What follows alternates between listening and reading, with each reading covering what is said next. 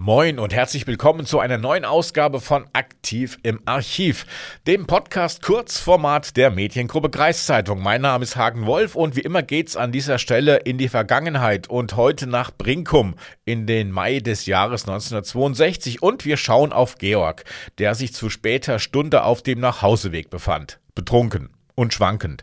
Und da dachte sich Georg, bevor ich jetzt noch beim betrunkenen Laufen hinfalle, nehme ich mir lieber ein Auto, das ist sicherer.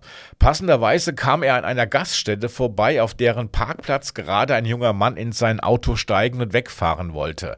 Georg schlug den jungen Mann schnell zu Boden, nahm ihm den Autoschlüssel ab, setzte sich ins Auto und fuhr davon. Im Auto lag noch die Jacke des jungen Mannes mit Geldbörse und eine Taschenlampe. Kurze Zeit später überkam jedoch das schlechte Gewissen den Georg und er beschloss sich bei dem jungen Mann zu entschuldigen. In der Geldbörse entdeckte er die Adresse des gerade Überfallenen und fuhr dorthin. Mit Hilfe des Haustürschlüssels, der in der Jacke war, mit dem konnte Georg in das Haus gelangen. Mit der Taschenlampe leuchtete er sich den Weg durch das Haus. So gelangte er in ein Schlafzimmer, in dem die Mutter des jungen Mannes witwenbedingt alleine im Bett lag und schlief. Georg richtete die Taschenlampe auf die Schlafende und versuchte sie mit einem Räuspern möglichst sanft zu wecken.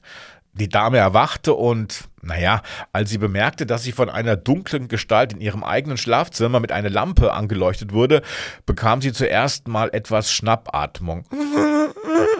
Georg bemerkte wohl, dass die Dame etwas aufgeregt war und dachte sich, dass er nun sehr sensibel und vorsichtig vorgehen musste, damit die Situation nicht völlig aus dem Ruder lief.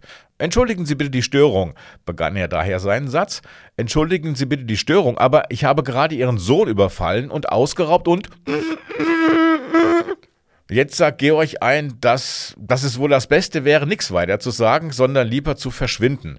Vorher legte er noch die Jacke samt Geldbörse und Taschenlampe auf einen Stuhl und verschwand eiligst. Die Polizei, die konnte Georg als den Übeltäter aber schnell ermitteln und er musste für vier Wochen ins Gefängnis.